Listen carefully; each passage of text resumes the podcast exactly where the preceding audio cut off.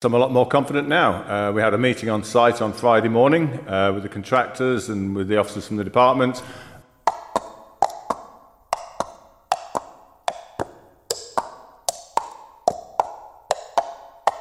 And it looks like uh, hopefully within the next week or two at the most we'll have the points sorted out. And then as we get into TT, hopefully the contractors will finish off or do some of the roadworks and then finish that off after TT.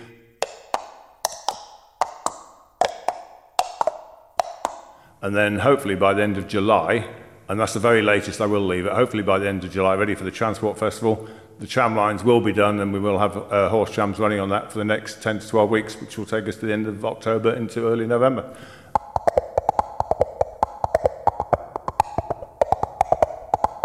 There is a chance they won't be done, yeah, and that's why I'm sort of, I'm not 100% uh, positive that it's going to happen, but I'm, I'm a lot more positive now than I was this time last week, if you like. Um, but there's still some ifs and buts, but uh,